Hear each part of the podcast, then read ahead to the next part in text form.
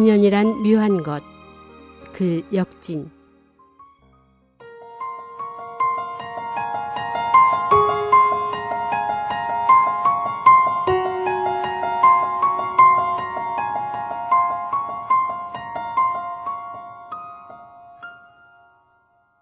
제인은 내게 팔고 싶은 피아노가 있다며 내가 물건을 보기 전에는 피아노를 팔지 않겠노라고 했다.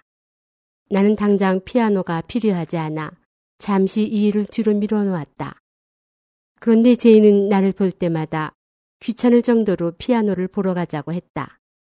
한 번은 내가 마침 그녀의 집 앞을 지나다가 남편에게 이끌려 그녀의 집에 들어가게 되었다. 문을 들어서니 검은색 그랜드 피아노가 거실에 놓여 있었다. 나는 자신도 모르게 뭔가에 이끌린 듯이 피아노에 다가가 건반을 하나 눌러보았다. 그 순간 아름다운 음악 소리가 마음속에서 울려 퍼졌고 눈에서는 하염없이 눈물이 흘러내렸다. 그러니까 지금으로부터 20년 전의 일이다. 당시 나는 음악대학 학생이었는데 오래전부터 피아노를 갖는 것이 꿈이었다. 하지만 당시 우리 집에 있는 형제가 많은 데다가 대학생도 셋이나 있어 형편이 여의치 못했다. 그래서 나는 몇 시간이라도 더 피아노를 연주하기 위해 늦은 밤까지 학교 연습실에서 기다리거나 혹은 다음날 아침 일찍 일어나 다시 연주하곤 했다. 그 당시 나의 가장 큰 소원은 바로 피아노를 갖는 것이었다. 남편은 피아노에 대한 나의 반응을 보더니 이것이 내가 원하는 것임을 알고는 곧 제인에게 가격을 물었다. 제인은 악보 속에 끼워져 있던 20년 전의 영수증을 꺼냈고 남편은 피아노를 샀다.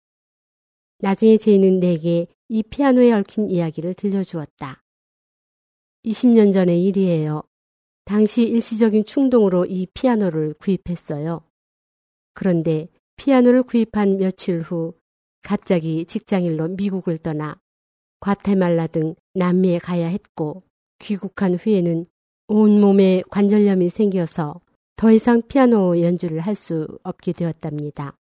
나는 여러 번 피아노를 팔고 싶었지만 또 혹시라도 엉뚱한 사람의 수중에 들어갈까봐 걱정이 되었어요. 그러다가 당신을 보자마자 무슨 이유인지는 모르겠지만 당신 내가 이 피아노를 산 것이 바로 당신을 위한 것임을 알게 되었어요. 사실 이 피아노는 상점에서 산 이후 지금까지 아무도 연주한 적이 없어요. 오늘에야 제대로 임자를 만났네요. 내가 제인을 알게 된 것은 불과 몇십 년 전 성탄절 무렵이었다.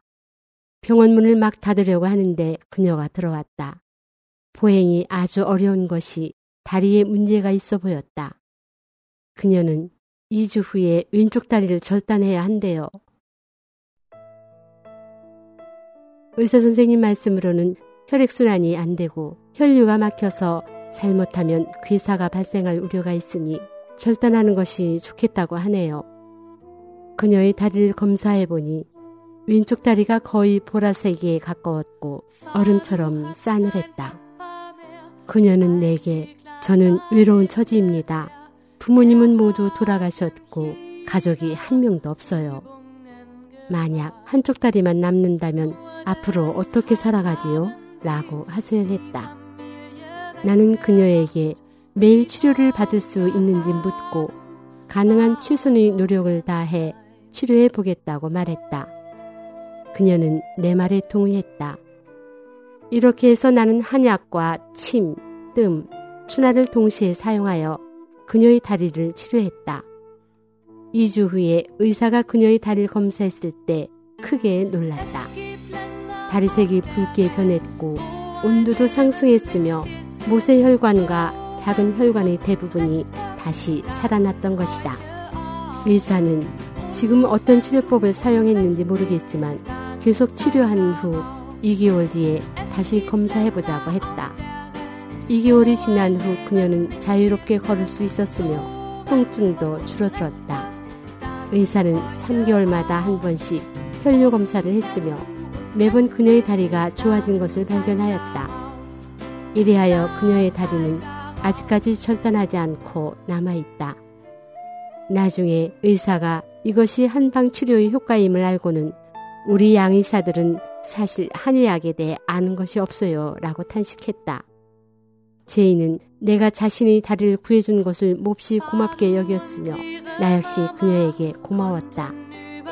왜냐하면 그녀가 20년 전에 이 피아노를 사서 20년 전의 내 꿈을 이루게 해주었기 때문이다.